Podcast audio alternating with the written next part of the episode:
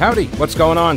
Thanks so much for listening to the podcast. It is heard live every day, by the way, from noon until three on W B T Radio in Charlotte. And if you want exclusive content, invitations to events, the weekly live stream, my daily show prep with links, become a patron. Go to the pete kaliner show dot com. This podcast is also supported by North Carolina businesses, so please consider supporting them. Try not to skip through their short ad. Make sure you hit the subscribe button to get every episode for free right to your smartphone or tablet. And thanks so much for your support. You know what? Callers take the show down the path of whatever's on their mind. So the host always has plenty to talk about, but welcome to talk about that. And the abortion issue, we really were talking about that Governor Cooper has, you know, he, he's had a, a horrific Uns, a, a, a truly unremarkable time as governor. The Republicans have been in control of the House and Senate the whole time. Rather unremarkable.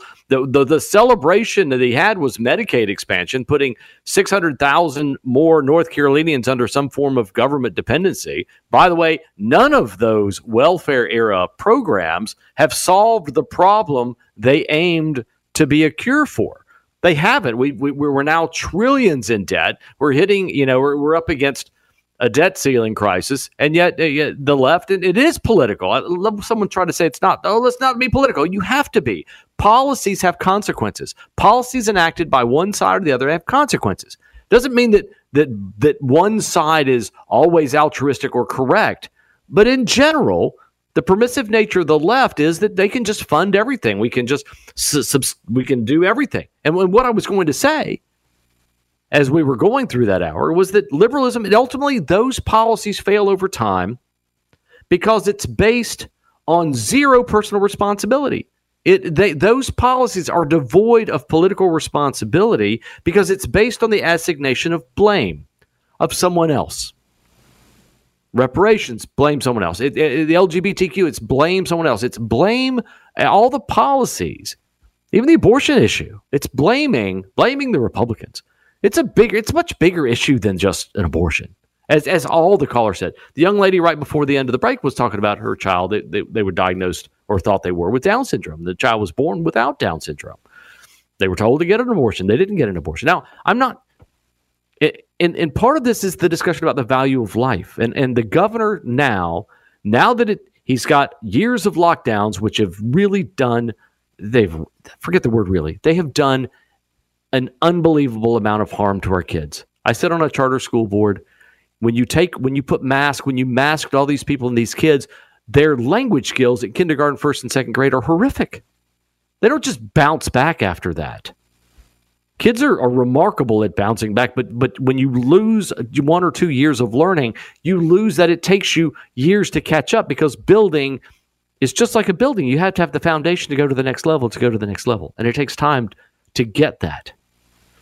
And this governor, this governor has done more to damage education than any governor in our lifetimes. There's no the there's no other way. The news can say what they want to, but he hasn't. He may have funded things, which was just more taxpayer money. That this governor's entire political career has been about just taking money and throwing it at something and thinking that fixes the problem.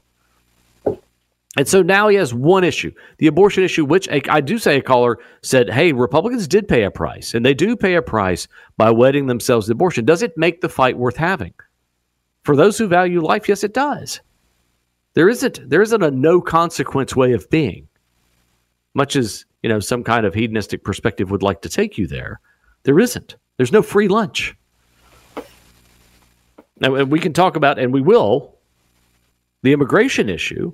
And if you look at that, you think about the countries. Now, we're getting, we've had people picked up from about one hundred thirty, one hundred twenty-eight countries coming across our southern border. Now we've got people coming across the northern border from other countries, including Mexico. But think about the number of countries they have to go through, many that go from Central and South America, to go through Panama, to go through Costa Rica, Guatemala, El Salvador, Honduras, Belize, Mexico, all of these countries. Why did they stop along the way? Costa Rica has a, a constitutional republic, much like our own. Costa Rica has kind of a socialized healthcare system. You would think that's the desire and envy of most liberals in this country. But they kept going. They go. They go from, you know, Panama, Costa Rica. They go on through. They go to Guatemala, Honduras, El Salvador, they, Nicaragua, they go to these other countries, keep going. And it's because there's so much that we give away that, one, there's an opportunity. Great. There are people that come here for that reason. Two, there's a massive drug trade. And a lot of people are getting across the border because that drug trade is an economy in and of itself. It's a massive part of our economy. Three, because there's a lot to give away here. The policies of the left have made uh, nutritional stuff, have made access to school, have made access to healthcare, made access to all of the. It is it is a beacon. It's not a beacon because people want to work harder. It is for many, but it's not for a, a large preponderance of these because they can get set up here. There's no, and the left is not unified in trying to stop this in any way. In fact, they're encouraging it. They don't, they don't, they don't, it's funny. We, you would think that we would be united in this kind of stuff. It's been kind of shocking that we're not remotely united on this kind of stuff.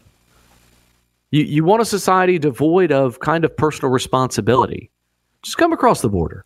There's, you don't have to have any responsibility. We'll take care of you. Take care of your family. That's the message that's there.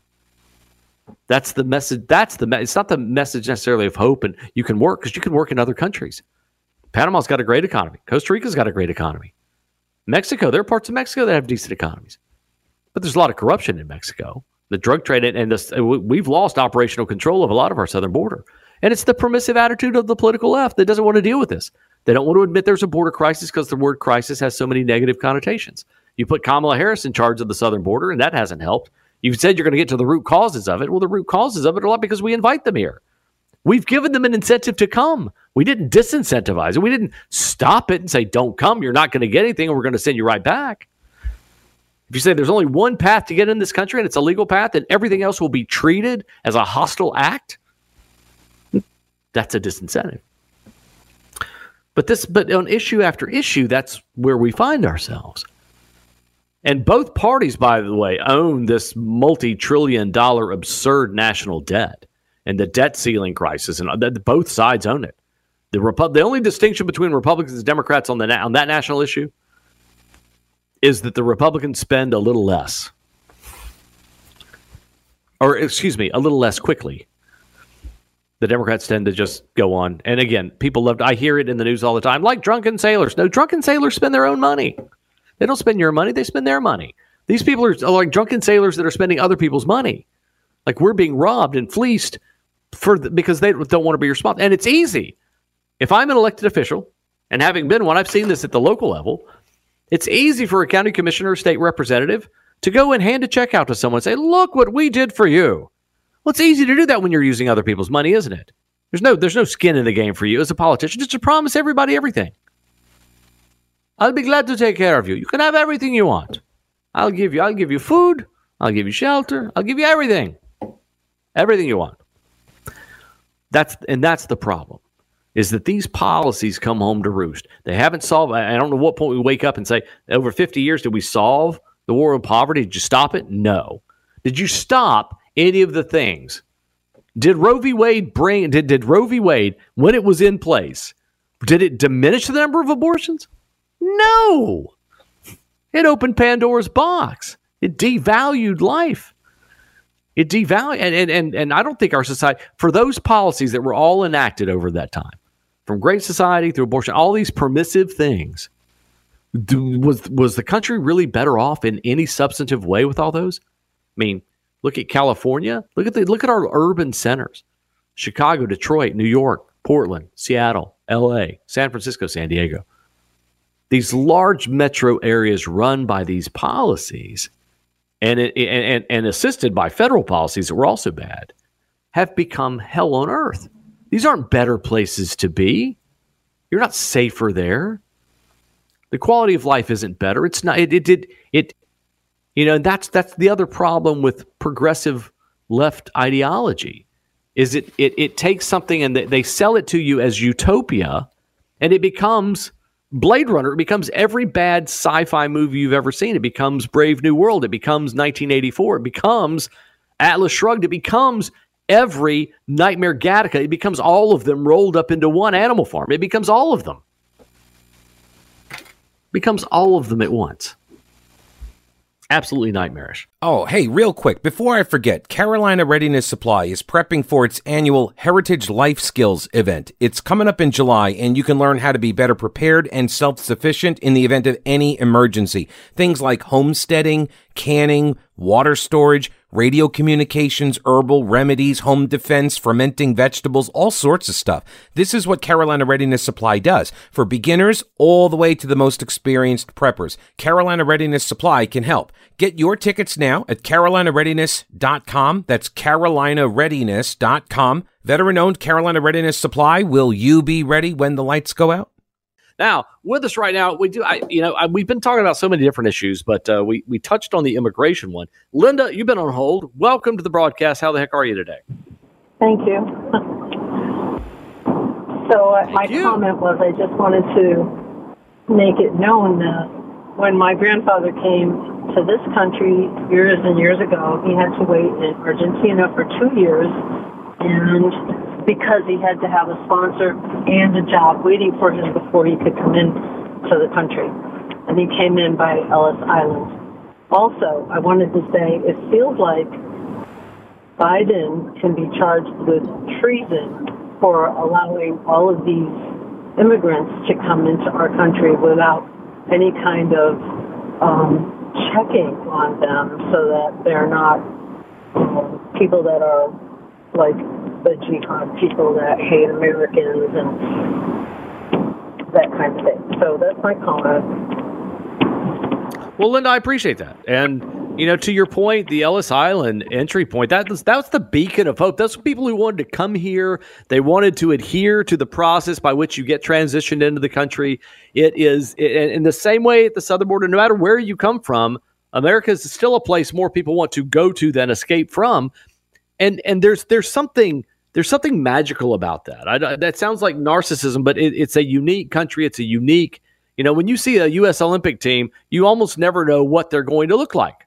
You, you don't, because they come from every country on the planet. When you see uh, certain countries, you know kind of what the composition of that those athletes are, are going to look like. And if you watch any, you know, kind of reality shows that make you feel much better about your p- position in life, uh, especially these people that marry folks overseas, you see how difficult it is to get into other countries, how how tight the immigration policies are. You can't get in unless you have one year's worth of, of income to sustain yourself. Many European countries are like that. Or if you go to India, you have very temporary visas that get you in, into India. And many South American countries, you can't just stay there in perpetuity. So for us to act like, you know, we can't do this, we can. And there are honorable, great, wonderful ways. And the people who do come here and want to become citizens, those are the ones that are most likely to be most livid about what's going on. All these other people trying to move to the front of the line with no plausible way to support themselves. They just want to take advantage of the system. And it creates this us versus them mentality. And then you have people say, oh, immigration makes this country great. No doubt. Legal immigration makes this country great. Illegal immigration, not so much. So it is a, a, a truth. We are this phenomenal nation of folks from all over the world that have the unique, I mean, and, and genetically, you could say we're genetically predisposed to be capitalist because so many, so many hundreds of thousands of people gave up everything they had to come here to pursue something, to create something that hadn't been created before, to provide something that hadn't been provided before, or to create a service in a way that hadn't been done before. The most unique, inspired uh, folks at the genetic level, those who were mo- the biggest risk takers on the planet, migrated here. Huge risk, uprooting their families, their life, fortune, everything. Risk takers. So you add a you know one hundred plus years of risk takers into the mix here at the genetic level. It's you've got risk takers meeting risk takers and making risk taking babies and making people. That then that's why we are so creative at the at the at the gut check level. And so now, and unfortunately, we're attracting folks who don't have that mentality.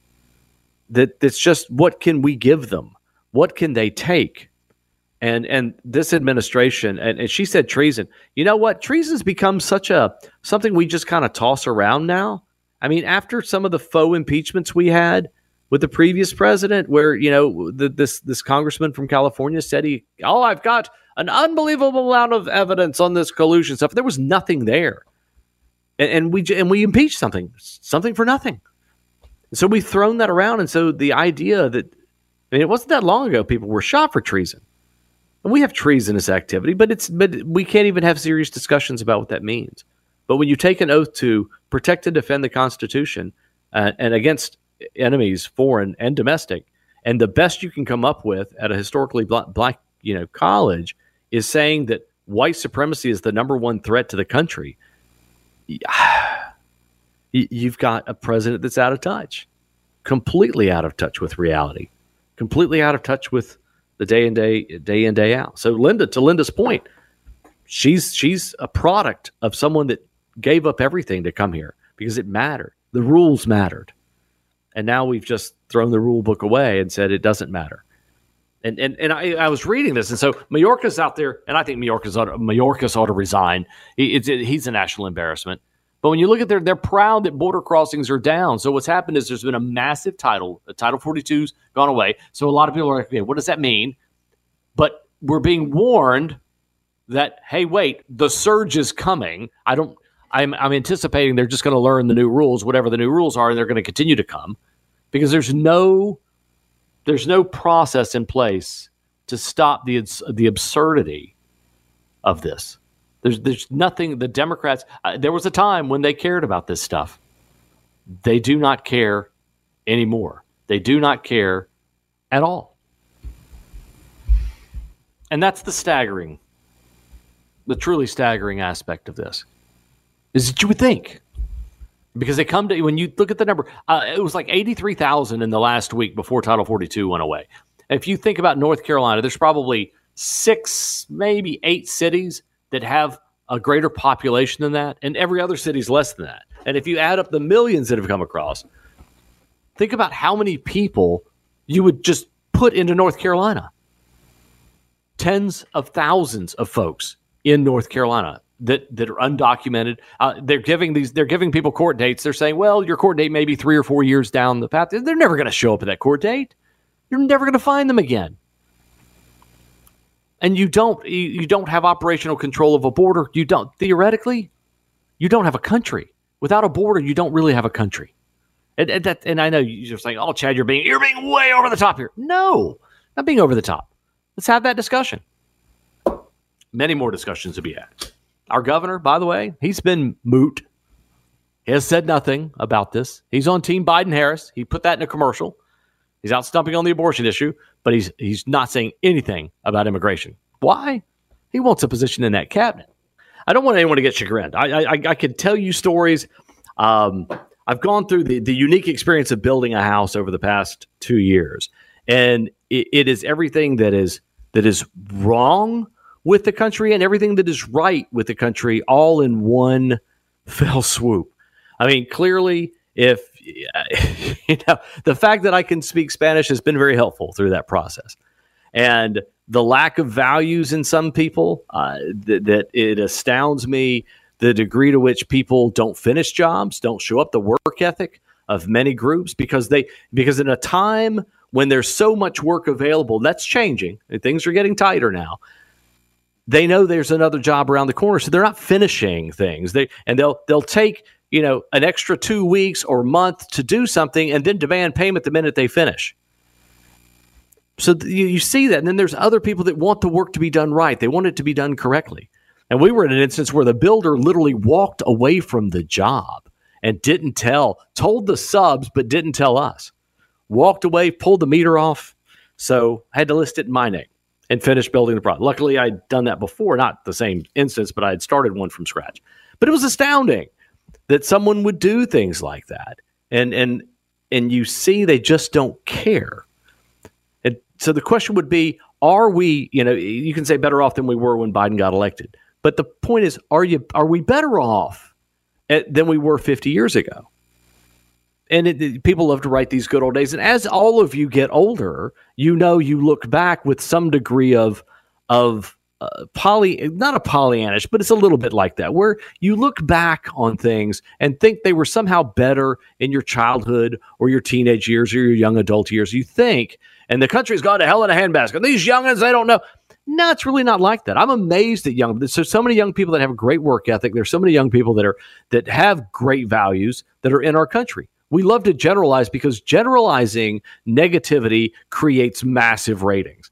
Someone called the show earlier thinking I was, uh, they almost alluded to the fact that that I had picked a subject matter because our audience was white and male. And I, I appreciate the folks on Twitter saying, no, I'm not. But the point is, when you overgeneralize, it's easy to turn people against everybody. It's easy to turn somebody, if, if we generalize, you know, if you stop the old, have you stopped beating your wife question? Yes or no, you know, either way you answer it, you're damned.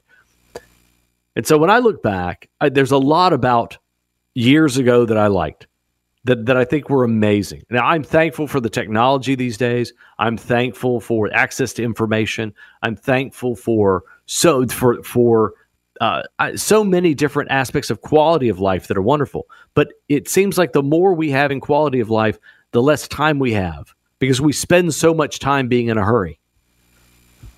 And meanwhile, our news news cycle is throwing things at us twenty-four seven, trying to gin you up the nature of clicks. We've gone from being journalists to being opinionist, and everything's about, now talk radio is about that. We, what we try to do is take these policies. You'll see Pete do it, Brett Winerble, other people do it, and have great conversations about it. And we, we differ in the way we view the world, and that's great. But you try to take the policy and say, how does this, what what happens when this is put in place? You say, okay, I want to, we're going to tax rich people. We're going to get the rich. So we're going to tax boats and cars that cost over eighty thousand dollars. We're going to put a, a, a luxury tax on those. Well, that's a policy probably enacted by someone on the left. And then the implications of that policy are that people will stop buying those vehicles. And so the the, the practical implications of that are that people will stop buying those vehicles and those boats because why would they want to pay a silly surcharge on it?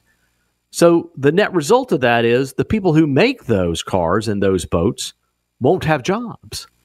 So the liberal policy of taxing the wealthy results in people who make those products not having jobs. That's where policy matters. It's where That's where the understanding of it, the implications of policy, you tease it apart. And by the way, that luxury tax is based on a real life story. It was back in nineteen eighty-nine, ninety-one, somewhere there. And it had a serious impact on a, a company in North Carolina called Carver Boats. It put most of those people out of business. Those, those people lost their jobs, trade jobs, not just with that, but lots of boat companies, car companies. So it's real life. So the, obviously, once it failed like that and it was destroying people's lives, they undid that policy, but the damage had already been done. And that's why, you know, you, you look at these policies and say, what what is it you're trying to achieve? And with welfare and Medicaid, it wasn't to create four generations of dependency, was it? It was to, to help lift, to, to provide a safety net. But we went from providing a safety net to providing a wheelchair and crutches and making people dependent. And now you have three, four generations of Americans that are dependent on the, this social welfare state. And if you discuss it, if you discuss about having some kind of saliency and weaning people off of this, you would have thought you were discussing the end of the world. Social Security was never intended to be the retirement plan for America. It wasn't. Go back and read it. It wasn't. But now we can't have legitimate discussions about changing it without five million commercials saying somebody wants to cut your Social Security benefits. Not that they want to make the program better or give it longevity or do what it was intended to do, which was be a supplement. No, no, no. They want to destroy your life. Medicaid, Medicare, if, if anyone wants to change it, they want to destroy your life. If anyone wants to. So then we have a discussion about the debt ceiling and how it could in, impact you. Well, you can't talk about the debt ceiling without talking about where the money's going. And so we have an entire culture around D C that can't talk about issues seriously.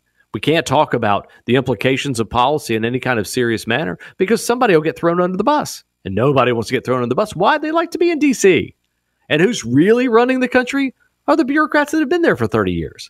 Not the people who get elected. You think Ted Budd and Tom Tillis are running things? They're not running things. They get to go to powerful committee meetings. But when's the last time that, that you've seen serious challenges to the way in which the government operates? We're not. I mean, I got the most disruptive person we've seen was Donald Trump. Completely disruptive to the D C class, which has probably had as much to do with his demise as anyone. Much more to go. All right, now you've heard me talk about them. Old Grouch's Military Surplus. They're expanding with more ways to get your hands on authentic U S military surplus items. Go to old grouch dot com. Check out the links for the online auctions for rare finds and the vintage shop. Unique, really cool items from modern tactical gear to historical collectibles. Tim at Old Grouch's is always finding new stuff. When I started the podcast at the beginning of the pandemic, my first advertiser was Old Grouch's. If you enjoy the show and derive any value from it, I'm hoping that you will consider supporting one of the businesses that make it possible. Lots of gift ideas for that person who loves the military style for fashion or decor. There really is something for everyone at Old Grouch's Military Surplus in beautiful downtown Clyde and online at old grouch dot com. Winston, you, uh, well, I'll probably come back to this, but uh, Winston, you've been on hold. Welcome to the show. How are you today? I'm doing wonderful. Hey, I'm, I'm on the front line out here. Uh, I'm fighting for all those things that we cherish in this country, constitutional principles, libertarianism, self-sufficiency, uh, uh, not depending on the government for anything. That's anything. But anyway, I was at the grocery store. The cart in front of me, I, there was an individual. He's probably about twenty-four years old, looked pretty healthy, looked like he, he could uh, use a shovel. He could probably work a rake, work, you know, lay some b- bricks. Uh, his shopping cart was full of uh, sodas, Mountain Dew, uh, Sun Drops, and then he reached into his wallet. Okay, the guy's going to pull a credit card out. Oh, he pulled a credit card out and had that big old American flag on it. And then my, and then you, my, you, my, my veins in my neck started to just pulsate. What the hell is our government paying the bill for this, these sugar drinks to this young man when he could be so out there wait, working? Winston, I'm trying to, I, I'm, I'm trying to track with you, okay? And I want our listeners to be able to. When you say he pulled out an American flag credit card, you're saying that wasn't just a decorative credit card. That was like an E B T or a government issued card oh, of some type. Oh, that is. Oh, I didn't clarify that. I thought everybody knew that American flag credit card was the food stamp card. No, I've yeah, got one with a Caribbean island on it, so. They they try to shield it when they're going into the into the barcode reader, so they don't want to be exposed. But you know, I I caught them. Uh, but that's that's the point. Now, you know, the the uh, budget deal that they're working on, it's all charade. They're not doing anything. They're not doing nothing. Sports fans, and, and get back to the food stamp card. The food stamp program initially started out. It paid for essential items. But you know what? The food stamp program actually destroyed backyard gardens in the inner city, the black communities, the rural communities. Why, why plant a garden when I can just get the government to pick up the tab? So this is where we are. So we got it and put it in reverse gear. How are we going to put it in reverse gear? Is anybody going? You, you got it. Who, who, who can we turn to? Trump's not going to do it. Trump was in there. He tacked on how many trillion? He gave a lot of goodies to the big corporations. Just like the Democrats, the, you know, the chips bill that they passed, the computer chip bill, the Inflation Reduction Act. This is all, this is all payoffs. And it's not going to stop. And Joe Biden is not a capitalist. If I hear that P O S say it one more time, he never made anything with his hands. He never filled any orders. He never he never did a capitalistic transaction. Oh, you know what he did do? He took, you know, dirty money from the Chinese. That's what he did. So, you know, well, maybe maybe they could pin him down, but I just don't know. I mean, I, you can tell. Let me hit this wine glass again. Hold on. Is that all that's in that glass there, Winston? But anyway. I'm, I'm in my office right now. I'm doing some day trading, and uh, I bought some natural gas, some gold gold E T Fs. But, uh, you know, I, I, this morning I was shouting at my Federal Express salesperson. I, I have a boutique furniture business. I ship uh, furniture items around the country. and uh They raised my surcharges for oversized and, you know, get, they have spiked forty percent from last year. That's forty. No doubt. I mean, I you, you see it in restaurants. You see it, uh, you know, if you travel with Spirit, putting your airline bag, if you your carry on is cheaper than putting it. It's the weirdest thing that in, under the plane. So th- yeah, we're we're getting uh, pinnickel dime to death. It's the magic of saying things are cheap when they're not. I told the agent, I said, listen, if this goes up anymore, I'm just going to shut it down. And I think that that's where we're going to have to hit the economy, because these corporations are flat out gouging people. So wait, you're you're a capitalist, and, and you, you can't stand it when people say Joe Biden is, because I agree with you, he's not. But now you're you're also anti-corporation as well, or just no, that the no. corporations are too big? Uh, the corporate they get they they get they have the duopoly in uh, shipping. You have U P S and FedEx, and really, okay. as a capitalist, gotcha. the only the only ray of sunshine that I can hope for is competition. Right, a startup okay. company that can go ahead and ship something cheaper, where FedEx loses some uh, uh, uh, market share in shipping, and and the only way that the the C-suite uh, eventually eventually uh, uh, equivocates to the pressure of the market. They have to have competition.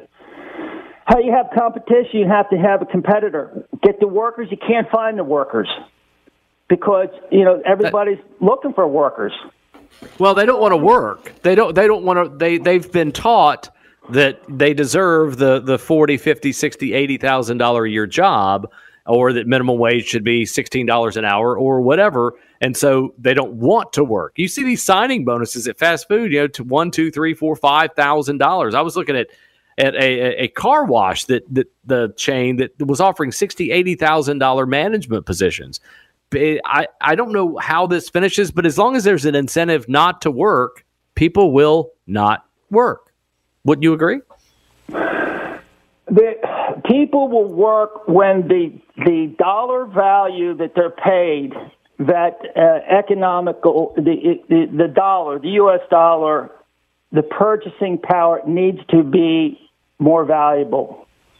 And as long as you have the Federal Reserve in there printing and this two percent inflation target, they're going to give us two percent inflation target. You know, in thirty-six years, you're going to lose lose the value of your money, the rule, the rule of seventy-two. You know, seventy-two divided by two percent, take thirty-six years. You're getting into way high-level math. But Win- Winston, power. Winston, I appreciate your call. I appreciate your work, and I appreciate you sharing your perspective with the audience, okay? Thank no, you. I got to go. Top of the hour break. We'll be right back. Hour number three, getting ready to be underway. Chad Adams, your guest host. We'll be right back.